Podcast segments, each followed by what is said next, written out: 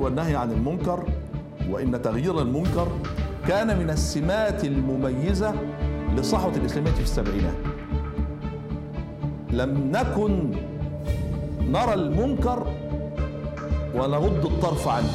إن كان علماء السلطة في هذا التوقيت وفيما بعده أيضا في فترة الثمانينات كانوا يقولون يعني ما سيطرتك أنت وما حقك أنت لأن تمنع إنسانا من أن يفعل كذا بيدك. فكنا نقول لهم لو رأينا يقول لك بلغ الدولة بلغ السلطات والسلطات هي المسؤولة والسلطات هي اللي, حاسبها ربنا. لو قصرت لكن أنت تغير المنكر بيدك؟ لا ده أنت كده تبقى مجرم ويحاسبك ربنا وتحاسبك الدولة. أول من بدأ هذه العملية عمليا على الأرض كان الشيخ يوسف البدري وكان يركب حصان ويمسك سيف في يده ويمشي في حلوان ومع وراءه جماعة الأمر بالمعروف والنهي عن المنكر. في القرآن الكريم. يا أيها الذين آمنوا كتب عليكم الصيام. في مجال التعبد في مجال التشريع قال كتب عليكم القصاص في مجال السياسة قال كتب كتب عليكم القتال والقتال. لا يكون إلا بأداة إلا بالسلاح. هم الفاسد هذا هم هم الصحفيين وهم هي التلفازة جيش تاع صحفيين إلا من رحم ربي وقليل ما هم مرتزقة فعلا فيه آه، عاهرة أعطت صوتها أو أعلنت أنها أعطت كانت تمارس أعطت أنها آه، آه، ميالة للإنقاذ وأعلنت أنها أعطت صوتها. ونحن نقول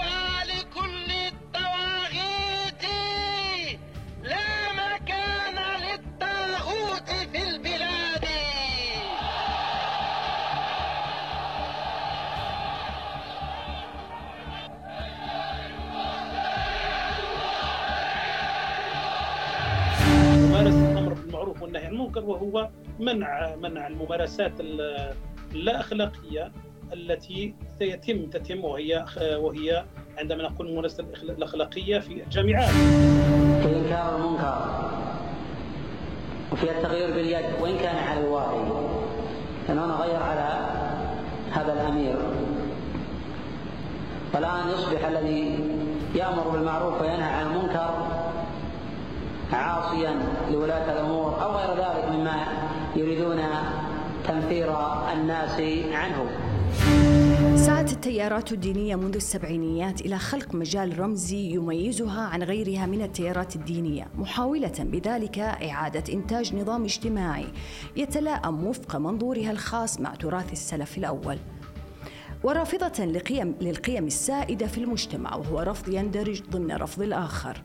تجسد ذلك من خلال آليات فعل الأمر بالمعروف والنهي عن المنكر الذي يعد أداة من أدوات إبراز الذات حيث يسعى كل تيار لأخذ موقع لأخذ موقع يبرر وجوده وسط التيارات الأخرى. ويتجلى معنى الأمر بالمعروف والنهي عن المنكر لدى الجماعات في تعميق الإحساس الديني من منظور الجماعة الدينية لأفرادها. حيث يعمل على تحقيق فعل الفكرة الدينية لدى أفراد الجماعة وتثبيته وطبعه في شعورهم الجمعي وهي أولى مراحل وأهداف الأمر بالمعروف والنهي عن المنكر. تكون الأفكار الدينية لدى هذه التيارات الإسلامية يتجسد بداية من خلال بناء أرضية نفسية اجتماعية لدى جماعة المعتنقين لبث المعتقدات الأخرى عبر فعل الأمر بالمعروف والنهي عن المنكر وسط المجتمع الذي يتفاعلون معه الذي وصف من قبلها بالمجتمع المبتدع المجتمع الضال عوام الناس عصر الفتن.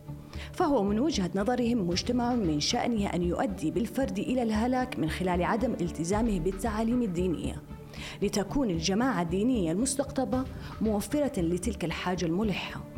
أول ما ظهر مصطلح الأمر بالمعروف والنهي عن المنكر كان في ميثاق العمل الإسلامي للجماعة الإسلامية في السبعينيات من القرن الماضي وجاء فيه طريقنا هو الدعوة الأمر بالمعروف والنهي عن المنكر الجهاد في سبيل الله من خلال جماعة منضبطة حركتها ب... منضبطة حركتها بالشرع الحنيف تأبى المداهنة أو الركون. حينها اتخذت الجماعة الإسلامية طريقها إلى فكرة تغيير المنكر لأحاد الرعية التي أصلها مفتي الجماعة عبد الآخر حماد في رسالة اسمه اسمها حينها جواز تغيير المنكر باليد لأحاد الرعية. ليخرج من جيب الجماعة الإسلامية من جيب الجماعة الإسلامية الأم وتتشكل تكتلات إما في حركات دينية أو فصائل ومجموعات إرهابية تتبنى فعل الأمر بالمعروف وتغيير المنكر باليد وفق ما اعتقدوه مخالفة شرعية حيث وقعت في الجامعات المصرية صدامات مختلفة مع الفرق الموسيقية والمسرحيات الشبابية.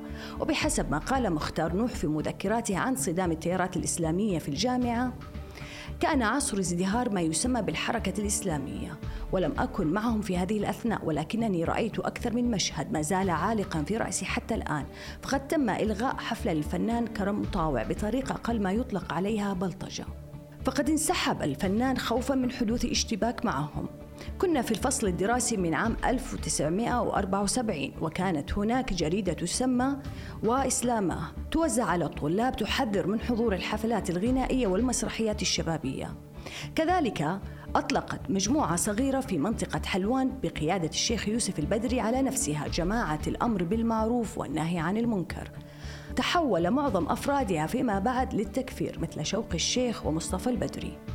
تبلورت الفكرة وأخذت الجماعة الإسلامية المصرية ثم الجماعة الإسلامية الجزائرية على عاتقها التنفيذ فبدأ الصدام بالتكسير في حفلات الأفراح وبدأت في أوائل الثمانينيات ظاهرة حرق أندية الفيديو التي كانت منتشرة في معظم الأحياء الشعبية المصرية وكذلك في مناطق مدينة القاهرة وحرق محلات الكوافير النسائية ومحلات بيع المشروبات الكحولية. أما في الجزائر وبعد سيطرة الجبهة الإسلامية للإنقاذ على معظم البلديات في انتخابات العام 1990 وبرفعها شعار تطبيق الشريعة سعت إلى رسم الحياة اليومية والاجتماعية بإعادة صياغة العادات والممارسات فحضرت موسيقى الراي وأقفلت الملاهي الليلية ومنعت تعاطي الكحول وأوقفت المساعدات المقدمة للنشاطات الرياضية ونظمت الأسواق الإسلامية وفرضت بمرسوم بلدي زيا إسلاميا تطور ذلك إلى أعمال إرهابية من خلال إنكار المنكر باليد. أنا هدى الصالح وهذا برنامج جماعات. بنرحب بداية آه، باللواء عمرو بركات. هو ضابط العمليات الخاصة أثناء مواجهة الشرطة المصرية لعناصر الإرهاب في الثمانينيات. وأديب والكاتب أيضا. آه، ومعنا أيضا آه، الدكتور خالد بن ققة صحفي وكاتب جزائري غادر الجزائر أو هاجر إلى خارج الجزائر بعد أحداث العشرية السوداء وكتب كتابه أيام الفزع في الجزائر الذي جسد من خلال تجربته الشخصية والأحداث التي شهدها في ذلك الوقت. وأيضا معنا الدكتور إدريس الربوح الكاتب والمحلل السياسي الجزائري والأستاذ ماهر فرغلي والصحفي والباحث في شؤون الجماعات الإسلامية وكان يعني شاهد عيان على كثير من الأحداث التي شهدتها الساحة المصرية واحتك عن قرب بعدد من قيادات الجماعات الإسلامية وأيضا منظري هذه الجماعات حياكم الله معنا أساتذتي الكرام. أهلا بك. أبغى اذا تسمحوا لي آه، ببدأ مع الأستاذ ماهر آه، فرغلي. أبغى في البداية حتى تكون نقطة انطلاقنا من هم منظري فكرة الأمر بالمعروف والنهي عن المنكر بإيجاز في الساحة المصرية في, في نتكلم في مرحلة السبعينيات والثمانينيات؟ بعد التحية لسيادتك وللسادة المشاهدين والمستمعين والسادة الضيوف المنظرين نحن كما تفضلت سيادتك منذ قليل يعني أول من بدأ هذه العملية عمليا على الأرض كان الشيخ يوسف البدري وكان يركب حصان ويمسك سيف في يده ويمشي في حلوان ومع وراءه جماعة الأمر بالمعروف والنهي عن المنكر وكان يعني يقوم بهذا الطابور بطريقة شبه أسبوعية تقريبا بعد صلاة الجمعة. الجماعة الإسلامية المصرية حينما نشأت والنشاه الحقيقية لها كانت في عام 77 وبدأت الجماعة الإسلامية آه، ابتدعت ما يسمى الثلاثة محاور. المحور الأول هو خلق الوجود الإسلامي. خلق الوجود الإسلامي عن طريق الدعوة يعني الأمر بالمعروف. آه، المحور الثاني هو تنظيف الوجود. تنظيف الوجود عبر تغيير المنكر يعني أنظف الساحة لكي يسهل تسهل الدعوة. الأمر الثالث هو فرض الوجود يعني فرض وجودي كجماعة كتنظيم عن طريق الجهاد وحمل السلاح. واعتبرت الجماعة الإسلامية أن الإسلام شامل كامل يعني لابد عليها أن تقوم بواجب الأمر بالمعروف والنهي عن المنكر. ومن ثم كانت تشكل ما يسمى مجموعة الأمر بالمعروف والنهي عن المنكر. وهي مجموعة متخصصة يعني مجموعة تمتاز بالقوة البدنية العضلات وغيرها. آه، في في فترة الثمانينات كان يطلق على هذه المجموعة الشواكيش. والشاكوش يعني المطرقة. يعني فكانت يطلقون على مجموعة تغيير المنكر والأمر بالمعروف مجموعة الشواكيش يعني المجموعة القوية التي تردع الظالمين وتردع الذين يقومون ب- ب- ب- بالمنكرات. وبدأت الجماعة الإسلامية وضعت هذا فيما بعد الميثاق، الميثاق إحنا ميثاق العمل الإسلامي يعني بعد 81 هم قاموا بكتابه هذا الميثاق في تحقيقات النيابة. كانوا يحفظوا الكلام فهمونا نفهم الإسلام بشموله طريقنا الامر الدعوة الله الأمر بالمعروف والنهي عن المنكر من خلال جماعة منضبطة. يشرحوا هذا الكلام للمحقق لأنهم آه، لم يكن معهم أوراق وأقلام في هذه الفترة. وخرج كتاب الميثاق عن طريق المحامين. ووضعوا في الميثاق في الطريق أو الوسيلة أن الأمر بالمعروف والنهي عن المنكر هو وسيلة الجماعة التي سوف تقوم بها فيما بعد. فترة الثمانينات بدأ تطبيق هذا عمليا بشكل حرفي يعني بشكل في كل محافظة مجموعة تسمى مجموعة الشواكيش لتغيير المنكرات وهي كانت مجموعة آه، يعني أشبه أعمالها بالسرية يعني كانوا لا يخبرون كل الأفراد بال- بما سي- سيقومون به. ورأينا آه، أحداث كثيرة يعني آه، يعني يعني أنا كنت شاهد مثلا في جامعة المنيا وأنا طالب في الجامعة في كلية التربية جامعة المنيا. وبالمناسبة كان يسكن معي في نفس الغرفة في المدينة الطلابية يسكن صفوت أحمد عبد الغني كان في نفس الغرفه القاتل رفعت المحبوب وصفوت كان يقوم يوميا بالطابور آه، داخل الجامعة يعني تقف الجماعة ال- بالكامل بالكامل في فناء الجامعة حرم الجامعة ويقوم بعمل طابور جماعة إسلامية. آه، صفا يقول إسلام انتباه قوة بكل ب- ف- ف- فكل الطلاب تتفرج على هذا المظهر من مظاهر القوة وأي طالب يقف مع فتاة داخل حرم الجامعة على الفور تذهب إليه هذه القافلة وتفصلهم. آه، رأيت في مرة ويعني كان من ضمن القصص يعني إن أستاذ في كلية التربية الرياضية بجامعه المنيا هو الوحيد الذي تحدى الجماعه. يعني كان يصر على أنه يقف براحته لا أحد يتدخل في حريته الشخصية ومن ثم الجماعة كانت ترى في هذا الوقت أن من يعاندها لابد أن يرتدع لأن إثبات كيان الجماعة لابد أن يعني الجماعة ما ينفعش حد يهز الكيان بتاعها. فذهبوا إليه في منزله آه، خارج الحرم الجامعي في الليل ويعني آه، تعرض هذا الرجل إلى اعتداء بالجنازير وبالسيوف وغيرها وتم نقله إلى المستشفى.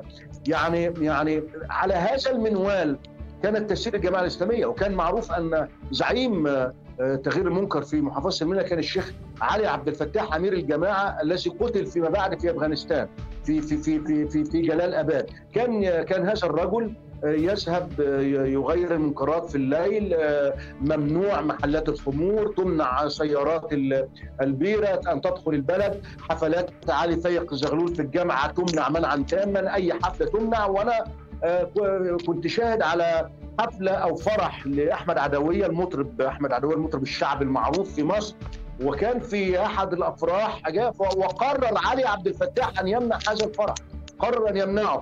والعائلة اللي هي آه، أحضرت آه، أحمد عدوية أصرت أنها تقيم الفرح وكان مدير الأمن حاضر هذا الفرح فجاءوا قفزوا من البيوت من من الخلف وضربوا آه، أحمد عدويه م- من الخلف آه، يعني اصابته اصابه طفيفة لكن منع الفرح يو- يومها. وأتذكر تماما حفلة لشفيق جلال مطرب الشعب المعروف كانت في سينما ملاوي بلس. آه، ووزعت الجماعة آه، بيانا على ما أعتقد أن هذا البيان احتفظ بنسخة منه حتى الآن يعني هذا البيان آه، تحذير من لمنع هذا هذا الحفل الغنائي وأن به راقصات وتمنع وهذا حرام شرعا والخ ألخ في هذا البيان ووزعوه على جميع المدينة وجميع ال- الأرياف. آه، المقابل هنا قامت الشرطة المصرية بحصار السينما من لو باريس وهي سينما وحيدة في المدينة بحصارها من جميع النواحي وعمل نافذة وحيدة لدخول الجماهير أو المتفرجين ودخلوا بالفعل المتفرجين وقامت الجماعة الإسلامية يومها بقطع تذاكر لمجموعة من الطلاب آه، وأعطوهم مجموعة من الم- المتفجرات بوم آه، قنابل يدوية بسيطة و آه، و- وكانت الإشارة هي إطفاء النور يعني عن طريق المحول الكهربائي بمجرد أن تقطع الكهرباء يقوموا هم باطلاق هذا البوم وبالفعل قاموا بذلك أثناء الحفلة واثيرت ضجه كبيرة جدا والناس بدات تهرب من السينما وقوات الأمن بدأت تط- تطلق النيران في الهواء وفي النهاية انتهت حفلة شفيق جلال. آه، طبعا آه، تفضلت سيادتك بالحديث عن تنظيم الرقاصه والحسين آه، بتاع عن شمس هذه بنتكلم فيها إن شاء الله لاحقا. إذا تسمح لي بنتقل لسعادة اللواء. أم، سعادة اللواء آه، عمرو آه، حضرتك آه، كنت ضابط عمليات خاصة في ذلك الوقت وخلال مواجهة الشرطة المصرية اللي في الأحداث اللي تفضل الأستاذ ماهر وذكرها. بداية بسألك كيف بتشوف فكرة الأمر بال- بالمعروف والنهي عن المنكر في وجدان هذه الجماعات الإسلامية من خلال ما وقفت عليه؟ يعني أبغى في البداية بعدين نتكلم عن عن أحداث حضرتك وقفت عليها. هو مبدئيا بنرحب بالساده المشاهدين والسادة الضيوف آه، جميع ولكن الأستاذ ماهر عرض الأمر محاولة تنظيرية بعد الأحداث. لكن أنا كنت شاهد عيان أنا حاليا متقاعد لكن أنا كنت شاهد عيان إن أنا على الأحداث دي نفسها فكان عندي عقيدة زي زي زملائي اللي بيستشهدوا من ضباط الشرطة كل يوم. أنا مغسل طول خدمتي أكثر من 20 جثمان شهيد ضابط وعسكري وامين شرطة. فأنا أكيد رؤيتي للأمر مع ثقافتي الخاصة إن أنا بدور في الشخصية اللي قدامي دي فأجد إن أنا في أول خدمة ليا في حياتي سنة 84 كنت قاعد في قفص الاتهام جنب عبود الزمر وقتله السادات. أيوه. فوجئنا بيهم بيلبسوا ال- الملابس الحمراء بتاعت الاعدام قبل النطق بقى. فأدركت على الفور إن القواعد الشعبية للطيارات الإسلامية في مصر هي ضحية هذه الدعاوي والتشكيلات. لأن نرجع نرفع شوية السقف ونقول إن إحنا مش بنوجد مبررات ولا بنبحث عن أسباب لأن في فرق بين المبرر والسبب. وفي فرق بين العذر وفرق بين التبرير. لأن أنا هنا وجدنا نفسنا أمام ناس زي ما الأستاذ ماهر بيقول معمول لهم برين ووش غسيل مخ هو إيه اللي صفا وانتباه وإسلامية. هل هؤلاء يعبروا عن فكر لمنكر يقوموه أو دعوة إسلامية سليمة أو لديهم عقيدة؟ دول مجموعة حركة تم تزييف عقولها في فترة من الفترات نتيجة تراكميات لغياب البديل الإسلامي ولغياب البديل السياسي. وللبحث عن معوقات ومشاكل مع الحكم وتدخل رأس المال الأجنبي استطاعوا إن هم يكونوا جبهة شعبية من السذج ليقاوموا السلطة من أجل الوصول إلى الحكم. لكن الحوادث اللي بيقول عليها الأستاذ ماهر ودي لم تكن تشكل ظاهرة لأن أنا طالما بعالجها امنيا والأمن عمل كردون في سينما ملاوي. أنا خدمت في ملاوي. طالما الأمن عمل كردون في سينما ملاوي. وكان في طالما العلاج أمني يبقى اذا هي ليست ظاهرة هي عمل إرهابي بيتم اخضاعه للقانون العقوبات. أما بعد ذلك إن أنا أصبغه بصبغة دينية يبقى نعمل بالظبط زي قصة نجيب محفوظ القصيره اللي نشرها بعد ما خد جائزه نوبل خناقة بين الجيران في الحارة بين عائلتي الناصر حميرة وعلي الفقي بما يحمله عائلة الناصر حميرة اللي هو الفكر العقلاني والعلماني وعلي الفقي بالفكر السلفي فقال لك شيوخ الحارة اتفقوا إنهم يرجعوا للدفاتر القديمة. إذا كان هناك شق شق وخلاف داخل المجتمعات العربية في مصر أو غيرها والجزائر أو تونس أو في أي دولة فلا بد من العودة إلى الجذور الأولى ولا نتحدث عن الظواهر. وإلا هنظل في ركاب هذه الظواهر إلى الأبد. ما كان في مؤتمر الدين في المجتمعات العربية في الثمانينات وكان في منشورات وفي رصد وفي تنظير ارقى مستوى وأعلى وأعمق من هذا من أجل الحل وليس من أجل التبرير. حاليا العلمانية في الغرب لم تعد تقدم بديلا للديمقراطية ومعاد يعني الخناقة بين الجبلاوي والرفاعة أو الخناقة بين الجبلاوي وعرفة في حارة نجيب محفوظ لم يعد لها وجود باعتراف الغرب، الغرب الآن يصالح الدين ويصالح العلم بيصالح الدين. لكن إحنا ما زالت المشكلة عندنا لأن زي ما إحنا بندور في في أفلاك وفلك الحقائق الدائرية. المظاهر أمر ولكنها لم تكن تشكل ظاهرة جماعية. دي ظاهرة ضحايا بيعبروا فكريا عن نفسهم بالتضحية بنفسهم. لكن ما تبقاش ظاهرة. طالما الأمن أستاذ- للحل وطالما رجل الدين بيقف على المنبر يعظ اذا هي ليست ظاهرة. طيب سادة سادة اللواء في كان في ذيك الفترة طبعا وهي ليست محصورة فقط في مصر آه لكن في عدة دول أخرى كان يعني عادة ما تسعى الجماعات الإسلامية إلى خلق نطاقات لها آه، في مناطق معينة مثلا كمناطق عشوائية أو بعيدة عن ال- الإدارة المركزية فيصير يعني أدلجة للمجتمع هذا الصغير ال- في داخل هذا ال- النطاق التي تتحكم باتت تتحكم بمفاصله. فهي تدير شؤونه وتفرض على السكان هذه المنطقة لزي معين و آه، يعني تتولى مثلا مراقبة مثلا حجاب المرأة وغيرها وفرض مثلا أوقات الصلوات. يعني تطبق في هذه المناطق المفهوم الأمر بالمعروف والنهي عن المنكر. ودي تحكي لي هذا كتجربة في حضرتك في وقت ما كنت تتولى المسؤولية الأمنية كيف لاحظت هالموضوع ده؟ نرجع أبغى نرجع نتكلم على فكرة تطبيقهم للأمر بالمعروف والنهي عن المنكر. وحضرتك أنا عاصرت هذه الفترة في قمتها في العمل بالأمم المتحدة أنا كنت مدير إدارة العمليات الخاصة في كوسوفو. وجدت إن جيش تحرير كوسوفو بيعتمد على برضه نفس الطبقات الدنيا في المجتمع. ونفس الطبقات اللي يقدر يصنع منهم وقود بدائيين واستشهاديين وحملة سلاح. لكن تيجي تبصي لأي أيديولوجية فكرية أو عقائدية ما تجديش حتى المتحررين في كوسوفو. يعني مثلا أنا كان ليا مقالات نشرتها في الفكر مقارنة بين الفكر السياسي الجزائري والفكر السياسي في آه علي عزت بيجوفيتش ومالك بن نبي. آه، وكنا بنتكلم على أن هناك الأدلجة السياسية هي ترفض تماما تدخل الدين حتى في أوروبا. في أوروبا الغربية في غرب أوروبا وفي قمة الصراع ما بين ال- ال- الناتو والأمم المتحدة وجايين بنعمل دولة وحكم ذاتي. كانت نجد ان الطبقات لا تعتمد على خلفية عقائدية. الموضوع كله هو عملية جمع مال وسلاح واستغلال مجتمع من طبقة معينة برجوازية.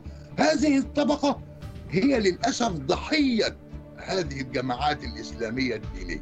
يعني إحنا ما نجدش يعني أنا في عملي في الأمم المتحدة كنا بنجد ماس جريف المقابر الجماعية.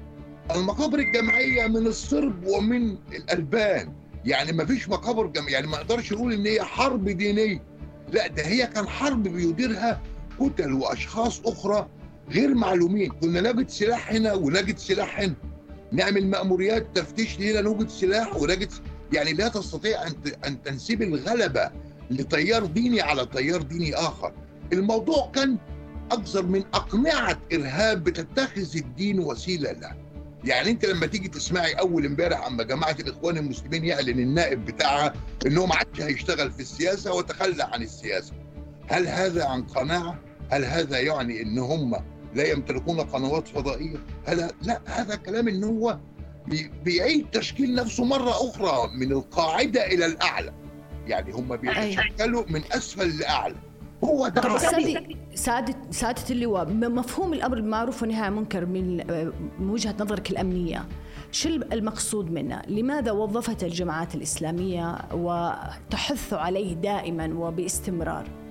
يا سيدتي الفضلى الأمر بالمعروف والنهي عن المنكر ده شعار ديني هل أنت لو جبنا لواحد في في الهند أو في دولة في جنوب أفريقيا وقلنا له إحنا ناس بننهى عن المنكر وبنأمر بالمعروف هل هيلفظهم؟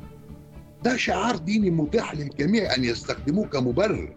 ولكن بعد كده بنفاجأ إن هو زي ما قال الأخ ماهر إن هم بيعملوا غسيل مخ وبيعملوا وبيستعينوا بالتنظيمات العسكرية يعني الخلايا العنقودية. عشان تبقى معلومة حضرتك إن القبض على قتلة السادات لم يكن تحريات المباحث ولا حاجة. ده اللي قطع عليهم اللي اتقبض عليهم اللي كانوا بيملوا الدستور بتاعهم. يعني اللي ملوا الدستور في تحقيقات النيابة هم اللي قرشوا أسرار زمايلهم. لأن إحنا دايما ما نبحث عن الأمر أثناء حدوثه غير لما نيجي نتكلم عليه بعدها بفترة. يعني لما جاء طه حسين يتكلم في الفتنة الكبرى عن سبب الخلاف ما بين الشيعة والسنة والمسلمين رجع لموقعة الجمل.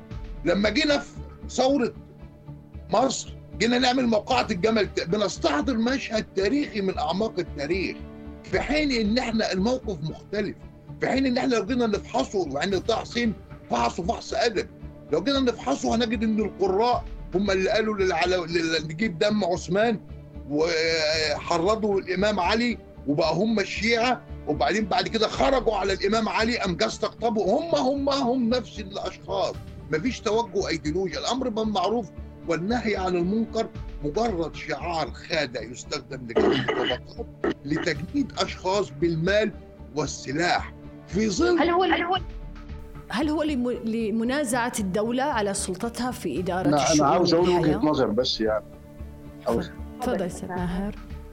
عاوز أقول وجهة نظر بس بسيطة في المسألة. أنا عاوز أوضح الصورة اللي كان عليها الجماعة وهي تقوم بتغيير المنكر لأن الصورة دي هتفهمنا حاجات كتير بداية وأنا وأنا بتكلم أنا بقصد هنا الحسبه الحسبة تغيير المنكر والأمر بالمعروف غير غير الجهاد وغير العمليات الإرهابية المسلحة اللي قامت بها الجماعة في قتال الشرطة التي تفضل الست اللي هو تكلم عنها وقتلوا الضباط وقتلوا رجال الشرطة ال- الأبطال يعني. فدي موضوع وهذا موضوع آخر. موضوع الحسبة ده موضوع خاص بالدعوة. هو عبارة عن هو الدعوة عنده ممثلة بلجنة اسمها لجنة الدعوة. خطب جمعة لقاءات دينية أيام إسلامية معسكرات دينية. دي لجنة دعوة بتقوم بالإشراف عن هذه المسائل.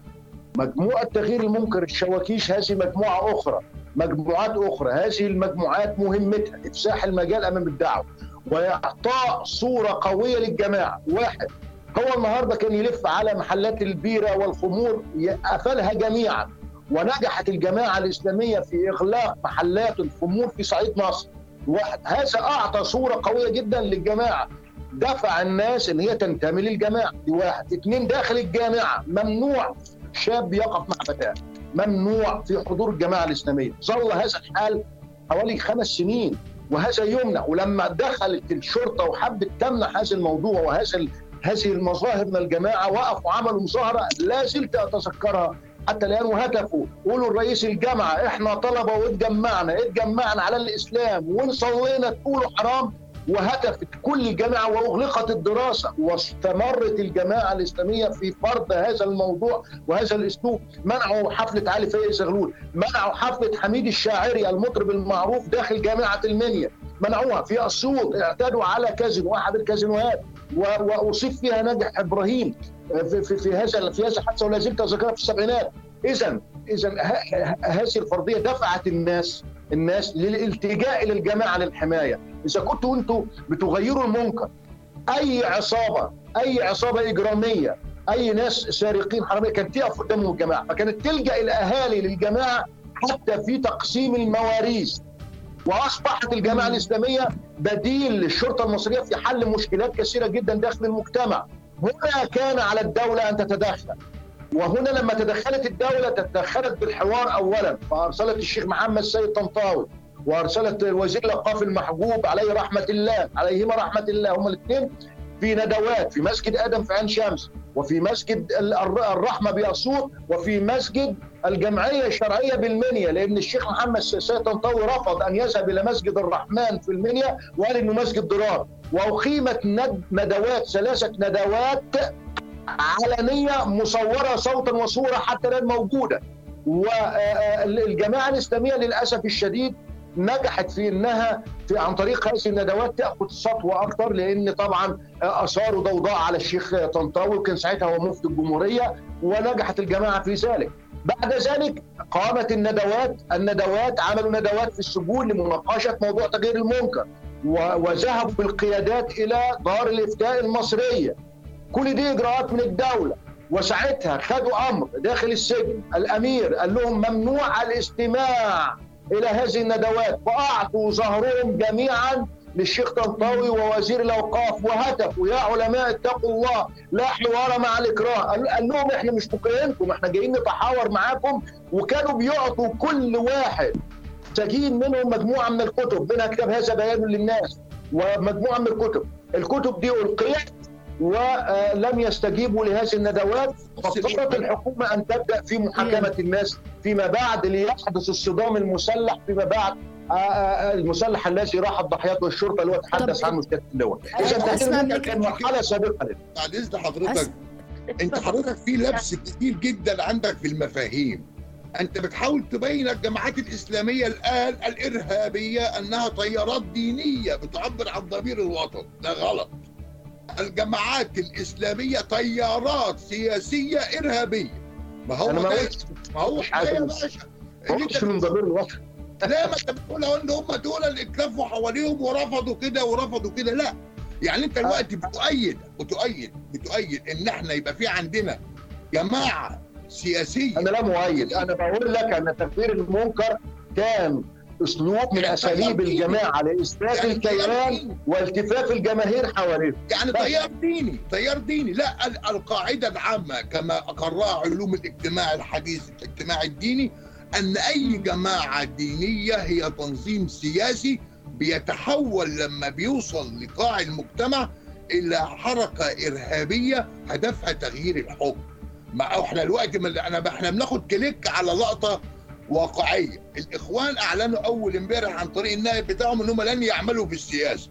هل ده معنى إن هم بقوا مسالمين هيرجعوا تاني للدعوة. والتربيه والاصول بتاعت حسن البنا أنا اتكلم عن مسائل بقول لك ان تغيير المنكر كان هدفه اثبات الوجود والتمدد في المجتمع هذا هدف الجماعه لا أنا. لا لا اؤيد لا الجماعه ولا قلت ان هم ناس كويسين ولا حلوين هو أحد الجماعه وهي كتب في الجماعه وكل حاجة حد وإحنا جايين قاعدين نؤيد حد إحنا ما لناش نؤيد حد إحنا جايين في سع- الموضوع سعادة للمشاهد أن يعرف الفرق بين التيار الديني والجماعة السياسية حتى لا يلتبس عليه المشهد المعاصر. هو في النهاية سعادة, سعادة اللواء أنا أتفق معك أنها هي تعتبر جماعات سياسية ثم دينية وليست دينية أو إسلامية سياسية. لكن في النهاية هي تأخذ الأيديولوجيا الدينية وتوظفها لأغراضها السياسية لتخدم مصالحها للوصول إلى السلطة. ف آه، يعني ف أنا يعني وجهة نظري كلاكما متفقين على الموضوع لكن الأستاذ ماهر يحاول يصور ال- ال- ال- القوة والسلطة لقدرة هذه التيارات آه، أنها ت- يعني تحوز عليها من خلال المجتمع وقاعدة ال- القاعدة الاجتماعية في داخل المجتمعات العربية والإسلامية. اسمحوا لي أنتقل لنتحدث في في الشق ال- الجزائر وأبغى أتكلم مع آه، أبدأ معك أستاذ خالد. حضرتك كنت صحفي وهاجرت من الجزائر مع بداية اشتعال أحداث العشرية السوداء وأبغى إذا تسمح لي بقرأ جزئية من كتابك اللي آه، كتبت أيام الفزع في الجزائر. آه، قلت لا شك أن الذين اغتالتهم جماعات العنف المختلفة من أصدقائنا وزملائنا في المهنة قد انتابهم الفزع أياما وليالي وإن كان قليل منهم أغتيل وهو على اعتقاد أنه غير معني بأحداث العنف لأنه ليس طرفا في الأزمة. أما الذين تركوا المهنة أو ما يزالون فيها فإن الرعب لم يتركهم إلى الآن. كما لم يتركنا نحن الذين هاجرنا وإن كان بالطبع بدرجة أقل. فمن هنا أبغى أسألك في هذا الإطار أستاذي، طبعا الجماعة الإسلامية أو التيار الإسلامي العام في الجزائر وخاصة مثلا في الجبهة الإسلامية للإنقاذ بدأت برفع شعارات تطبيق الشريعة والإسلام هو الحل وفرض أم، يعني أم، وفق قراءتها الفقهية والعقائدية يعني نمط معين للحياة وما تراه هو منكرا وازالته. وأيضا يتطور الموضوع هذا لأعمال اغتيالات وأعمال عنف، في البداية أبغاك تذكر لي قبل ما ندخل شو الأعمال اللي اقيم يعني تم ارتكابها، أه، تقول لي تجربتك بإيجاز في هذه الفترة في هذه المرحلة كونك كصحفي لماذا خرجت من الجزائر؟ شكرا جزيلا أستاذة هدى وشكرا لاختيار هذا العنوان حتى للبرنامج وشكرا للزملاء الضيوف المشاركين وأيضا للمشاهدين. يعني يعني بين بين طرح الحقائق وبين العودة إلى طرح الأوجاع تبدو المسافة متقاربة أو متداخلة إلى حد بعيد. بالنسبة لما يمكن أن نسميه أمر بالمعروف وتغيير منكر في الجزائر إن جاز لنا هذا التسمية. فهي لها بداية ولها جذور تتعلق أساسا بالشق السياسي قبل أن تكون دينية. ففي مراحل في التطور إلى أن وصلت إلى الحد الدموي في الجزائر. الحقيقة هي بدأت سياسية في تصوري وليس كما يشاع أنها نتاج فقط للجبهة الإسلامية للإنقاذ. ممكن الجبهة الإسلامية للإنقاذ بعدما أبعدت من السلطة إلى غير ذلك وهذا نقاش طويل يطول حوله النقاش ليس مجاله الآن. كانت تمخضت من من سبعينيات القرن الماضي. كان في بعض النواة لعناصر هي الآن تبدو أبطالا وتبدو شهداء حتى من هم قتل. هي بداية أو أو أو نشأة لنواة ذات صلة في البداية بالإخوان المسلمين في مصر. وهي بدأت ضد نظام الحزب الواحد ضد بومدي الله يرحمه. كان وأصلا كانت صحيح عابرة في بعض ما تعتبره معصية في أمور أو غيرها ولكنها في الأساس كانت تهدم ما هو منجز من الدولة. يعني مثل خطوط الكهرباء قطع خطوط الكهرباء قطع الهاتف إلى غير ذلك. فبالتالي من هنا بدأت. وحين بدأت في البداية لأنه كان في نظام حزب واحد بدأ يتبلور فكر إسلامي داخل الجامعات. وفي الجزائر نحن نقول نميز بين أمرين بين إسلام محلي إسلام عالمي إسلام محلي له خصوصية جزائرية.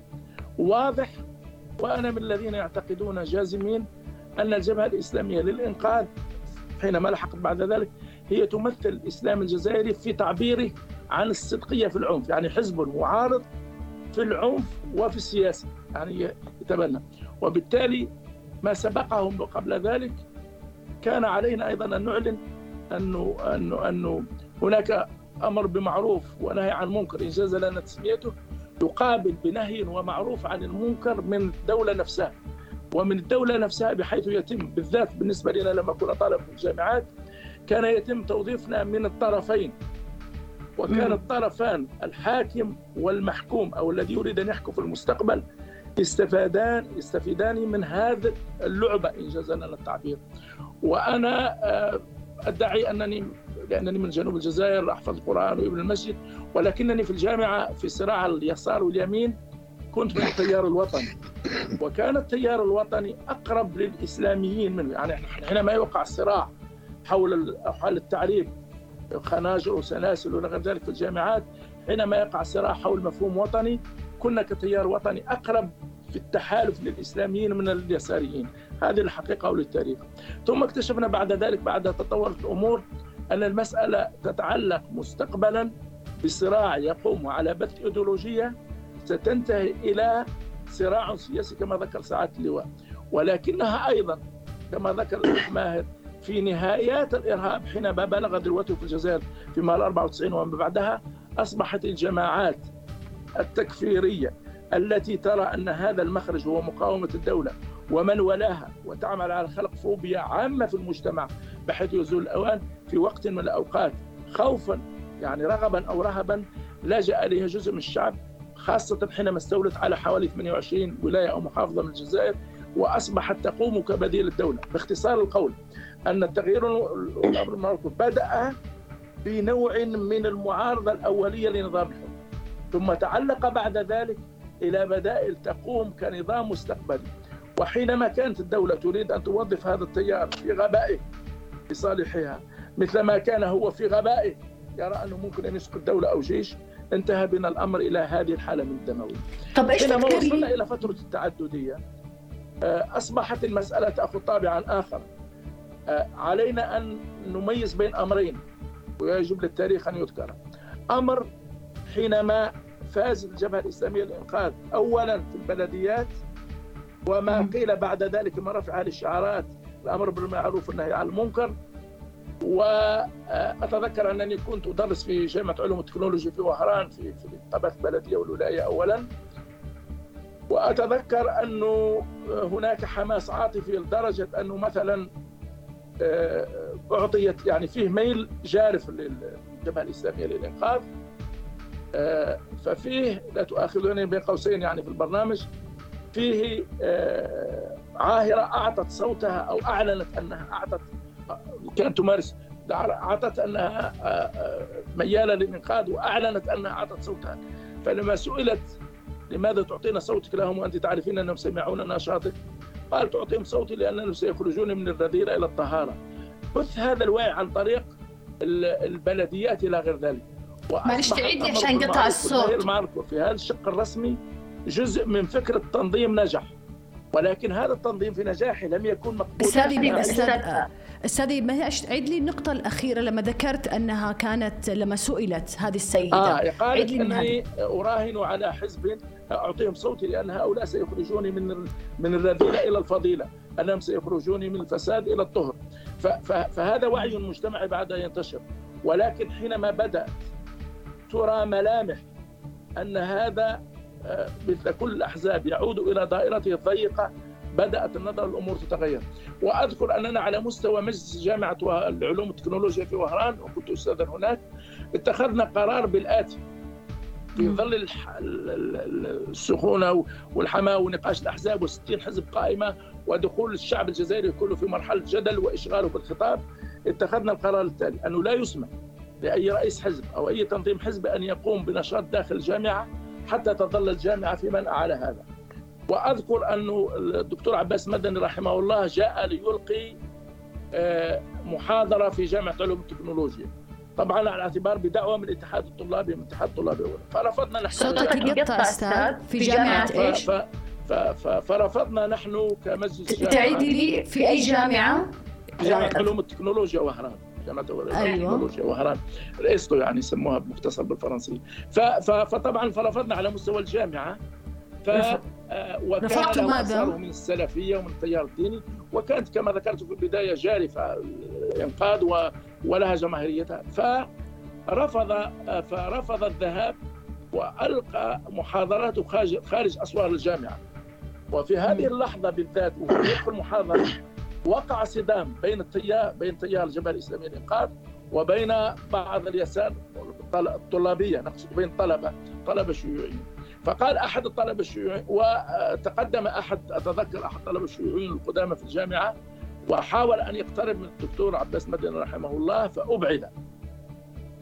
فاليساريين رهيبين في التوجيه الايديولوجيا فقالوا لا يا أخي أنت لماذا تقترب؟ يعني جماعته لماذا تقترب من عباس المدني؟ أنت تخطئ بين رسول الله الذي يقترب بكل الناس الكفر والمؤمنين وبين رسول جديد في الإسلام. فالمهم فاشتدت الأمور يعني بما بين نوع من الصراع بين إسلام فطري وإسلام مؤدس. الجبهة الإسلامية في الانقاذ حينما اتخذت بعض القرارات التي تراها وهي تكتسح البلديات ثم أتصور أنها كانت ستراها لو استمرت لو استمرت الانتخابات وصارت لها سلطة الحكومة أو الرئاسة بعد ذلك كانت ستفرض هذا في المجتمع بشكل أو آخر.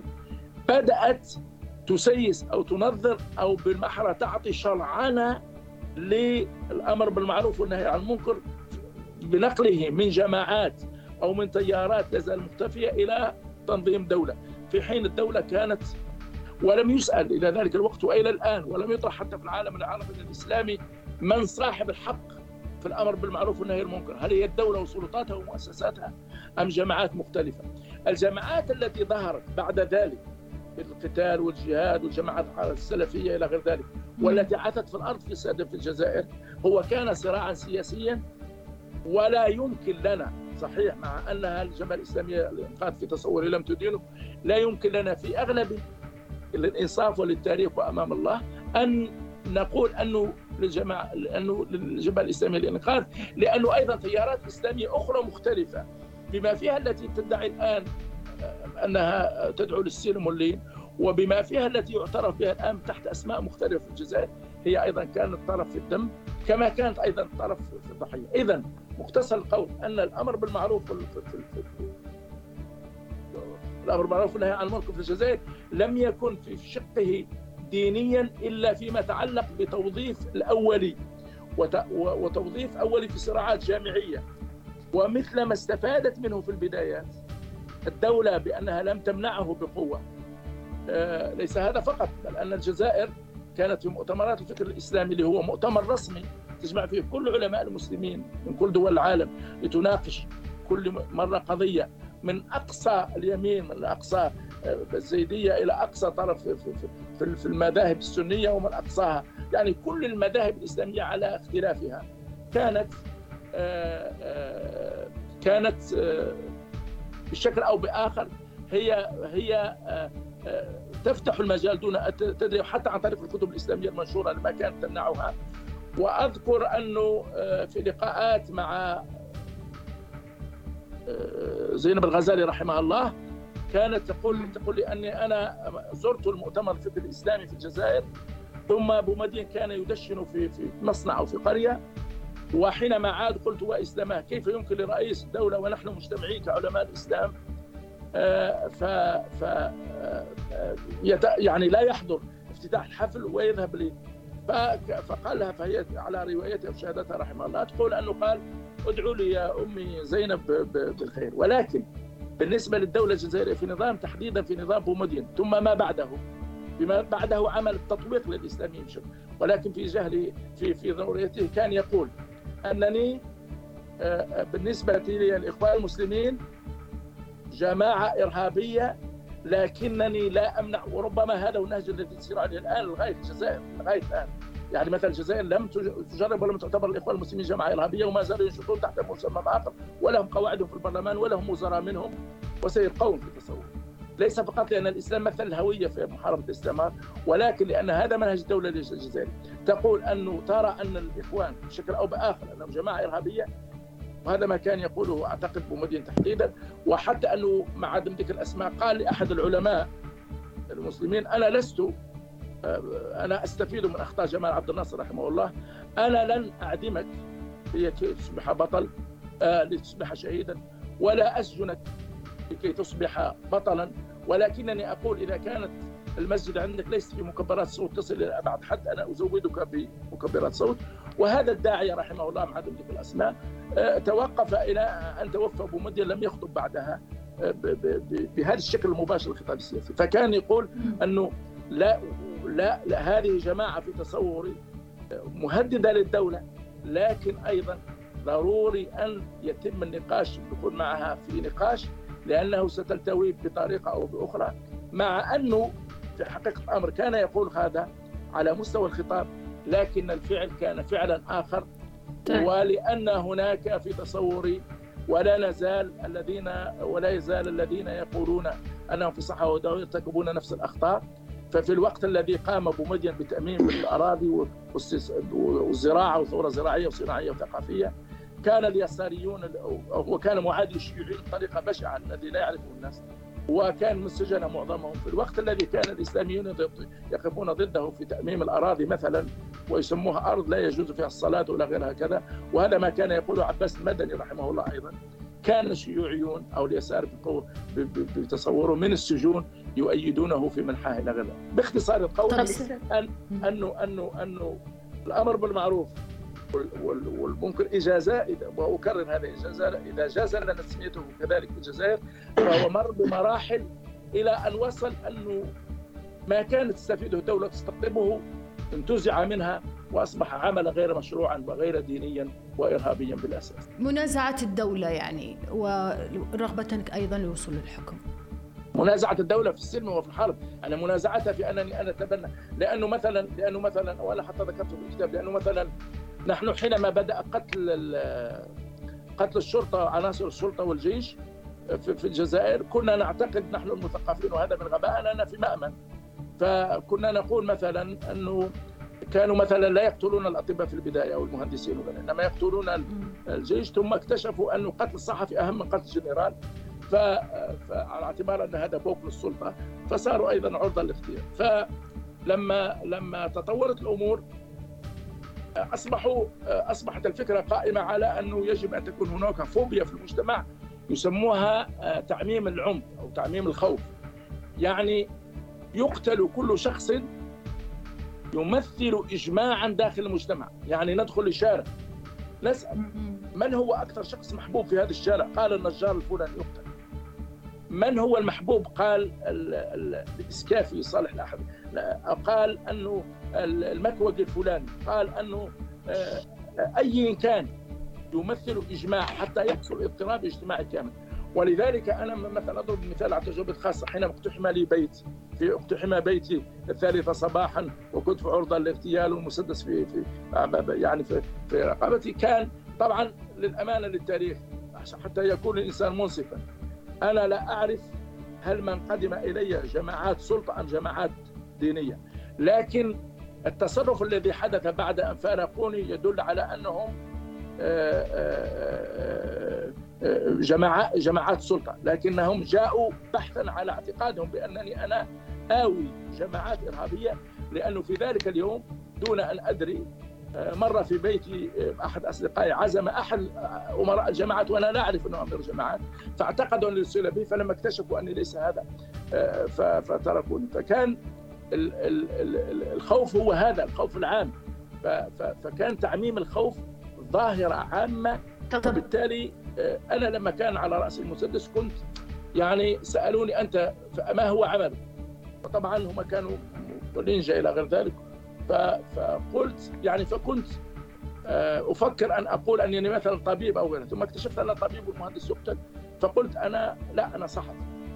وقلت خليني لآخر لحظة في هذه المهنة رغم الخوف ورغم المرعب وفي تلك الأثناء وممكن الدكتور إدريس يعرف كل الجزائريين كنا نخاف لو لو سمعنا صوت شجرة تنزل في الجزائر من حجم القتل وحجم الدمار لدرجة أننا لا نعرف في ذلك الوقت فعلا آه، آه، من يقتل من إلى أن اتضحت الأمور بعد ذلك وصلنا إلى حد كبير. أنه ممكن جارك أو قريبك أو غيرها أو كذا لأن الخوف عمت واصبحت بنكمل أستاذ أستاذ الفاضل بنكمل هذه بس أنا علشان آه، أبغى أنتقل للأستاذ إدريس دكتور إدريس علشان بنكمل إحنا تفاصيل في في الجزء الثاني من حلقتنا. دكتور إدريس الله يسلمك. طبعا إحنا شفنا استعرضنا هذه التجربة في موضوع الأمر بالمعروف والنهي عن المنكر في إطار الحركات والتيارات الإسلامية آه، الدينية. من وجهة نظرك أستاذ الفاضل إلى أي مدى كان توظيف لمبدأ الأمر بالمعروف والنهي عن المنكر من قبل الجماعات آه، الإسلامية في الجزائر اللي خرج من منها أعمال عنف واغتيالات. خاصة مثلا المعروفة طبعا العشرية السوداء وتجربتها في مواجهة المجتمع. طبعا إحنا نتذكر لما فازت في الانتخابات آه، الجبهة الإسلامية للإنقاذ أزالت شعار البلديات والعلم الجزائري ووضعت عليه آه، جملة بلدية إسلامية وفرضت الزي الديني آه، الإسلامي من وجهة نظرها أن هذا وقولبت يعني النمط آه، وأعادت صياغة الرمزيات آه، الدينية وحتى في داخل المجتمع الجزائري. أولا الحديث عن الأمر بالمعروف والنهي عن المنكر يمكن فصله إلى مرحلتين. المرحلة الأولى وهي ما قبل التعددية السياسية في الجزائر يعني قبل 88 1988 ثم بعد التعددية السياسية بعد أحداث أكتوبر 5 أكتوبر 88 وبداية التعددية السياسية والحزبية والنقابية وغيرها في الجزائر ودخول الجزائر إلى عهد الديمقراطية إذا عندما نتحدث لابد أن نحدد الفترة الزمنية وهذا شيء مهم. فما قبل 88 هو فترة الأحادية فترة الرأي الواحد الحزب الواحد. آه، آه، فترة المساحة مساحة الحريات المحدودة جدا. وبالتالي ربما نتحدث هنا بشكل عن الأمر بالمعروف والنهي عن المنكر الذي ظهر عند بعض الجماعات الإسلامية أو بعض المجموعات التي تقول أنها إسلامية والتي مارست هذا هذا العمل في مواقع آه، مواقع كثيرة. لكن ربما أتحدث عن التجربة التي آه، وكم جزء منها آه، وهي فترة في الجامعة. الجامعة المظهر الوحيد الذي كان بارز في ممارسة الأمر بالمعروف والنهي عن المنكر وهو منع منع الممارسات اللا اخلاقيه التي سيتم تتم وهي وهي عندما نقول الممارسه الأخلاقية في الجامعات. عندما يأتي الشباب الطلبة والطالبات في مكان عمومي ونقصد في داخل الحرم الجامعي فكانت هناك مجموعات آه، إسلامية تمنع ذلك وبالقوة. نعم بالقوة كانت تمنع آه، ذلك. هذه الممارسات. من غير ذلك لا أعتقد أن هناك ممارسات آه، شبيهة بل حتى بعض بعض أنواع الفنون التي الفنون التي ربما بعد ذلك كان يرفضها التيار الإسلامي ويرفضها المتدينون كانت هي في حقيقتها ليست مقبولة شعبيا بشكل واسع. أنتم أوردتم مثال فن الرأي وفن الرأي لم يكن منتشرا كثيرا في الثمانينات بين في الأوساط الشعبية فهو أصل الفن كان موجود في دوائر ضيقة في الملاهي وغيره لم يكن منتشر بذلك الشكل رغم انتشار الشريط شريط الراي وبالتالي لم يكن كما حدث بعد ذلك في التعددية وانتشاره وانه يتعاطاه الكثير من الجزائريين بل أنه أخذ منحى آخر بعد ذلك. أنا أعتقد أن ذلك جاء من الفهم الضيق للاسلام، الفهم الضيق في لممارسة الأمر المعروف والنهي عن المنكر في هذه الفترة، هذا من جهة، هذا سبب رئيسي وسوء الفهم ولا قلة الفهم أو الفهم السيء تماما هو الذي الذي الذي دافع بالشباب المتدين الجديد الذي الذي جاء جاءت به الصحوة الإسلامية إلى ممارسة أدوار ليست من صلاحيتها صلاحيات الدولة، صلاحيات مطلوبة من الدولة وليس مطلوبة من الأشخاص والجماعات، وإنما مطلوب من الدولة أن تقوم بهذا الدور، واذا أراد أن يغير فلا بد أن يكون يطلب هذا من الدولة. فهذا من جهة، من جهة ثانية هناك استفزاز، لابد استفزاز يدخل تحت يافطة الحريات من التيارات التيارات التي تريد أن تفرض نموذج لها وهنا نقصد بالتيار الشيوعي الذي كان يريد يريد أن يفرض نموذج له في الجامعات وغيرها وبالتالي وقع الصدام والتصادم بين التيار الإسلامي والتيار الشيوعي في الجامعات.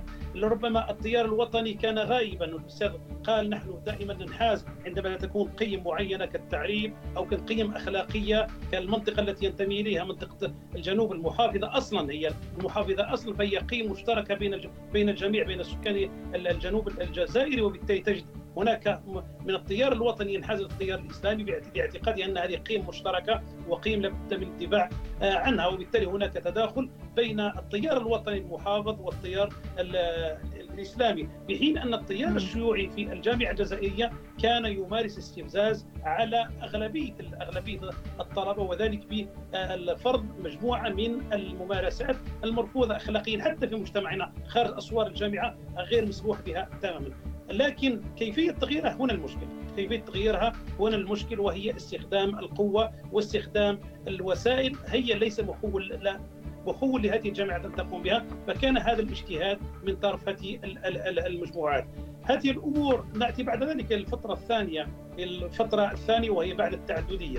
التعددية الجزائرية وبعد الغلاق الذي عاشته الجزائر 28 سنة آه، من الأحادية فتحت للجميع الحرية كل التيارات السياسية سواء شيوعية إسلامية وطنية ليبرالية كل التيارات السياسية. سمح لها بأن تنشر الجزائر وكانت سابقة في العالم العربي عندما فتحت الأبواب على في الجزائر للممارسة السياسية وأنشئت الأحزاب على أساس ديني وأنشئت الأحزاب على أساس عرقي وجهوي. وأنشئت الأحزاب على أساس على أساس إيديولوجي كالأحزاب الشيوعية وغيرها. وبالتالي كل التيارات مثلت وتم هيكلتها ضمن النظام الجديد ونظام نظام المنظومه الحزبية الجديدة وضمن المنظمات الجديدة المسموح بها بعد أن كانت الجزائر آه، فيها حزب واحد ومعه منظمات آه، فئوية. هذه المنظمات تسمى المنظمات الجماهيرية التابعة للحزب. وبالتالي كان فتح للساحة. كل كل بطبيعة الحال سارع للاستحواذ على الساحة بطريقته الذي يملك ورقة الدين وورقة الإسلام يسارع وبالتالي يؤدلج هذا الأمر ويدعو إلى يدعو إلى أسلمة المجتمع وظهرت الأحزاب الإسلامية والذي يملك الورقه الجهوية والثقافية ويدعو إلى الاعتراف بالهوية الأمازيغية أو فسمى حزبه بالثقافة والذي يدعو إلى المحافظة نفس نفس الشيء التيارات الشيوعية كذلك سميت أحزاب باسم فئات معينة كحزب العمال مثلا وبالتالي كل يستخدم الوسيلة التي يراها مناسبة طب لو بنرجع لموضوع لو بنرجع لموضوع الأمر بالمعروف والنهي عن المنكر أستاذ فاضل كيف هذا الشحن الديني والأيديولوجي الديني آه انعكس على الشباب في ذيك الفترة؟ يعني أبرز المظاهر اللي تذكر لي إياها آه قبل ما نوصل لمرحلة الاغتيالات آه نعم. في التسعينات الشحن الشحن الشحن الديني بدأ ب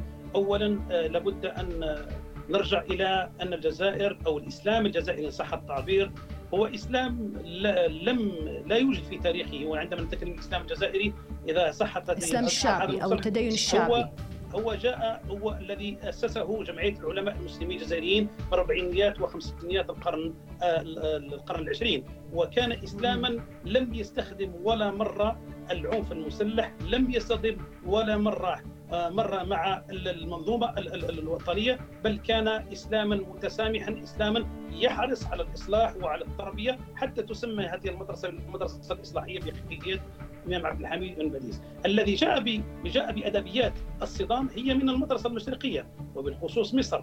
مصر وبلاد وسوريا.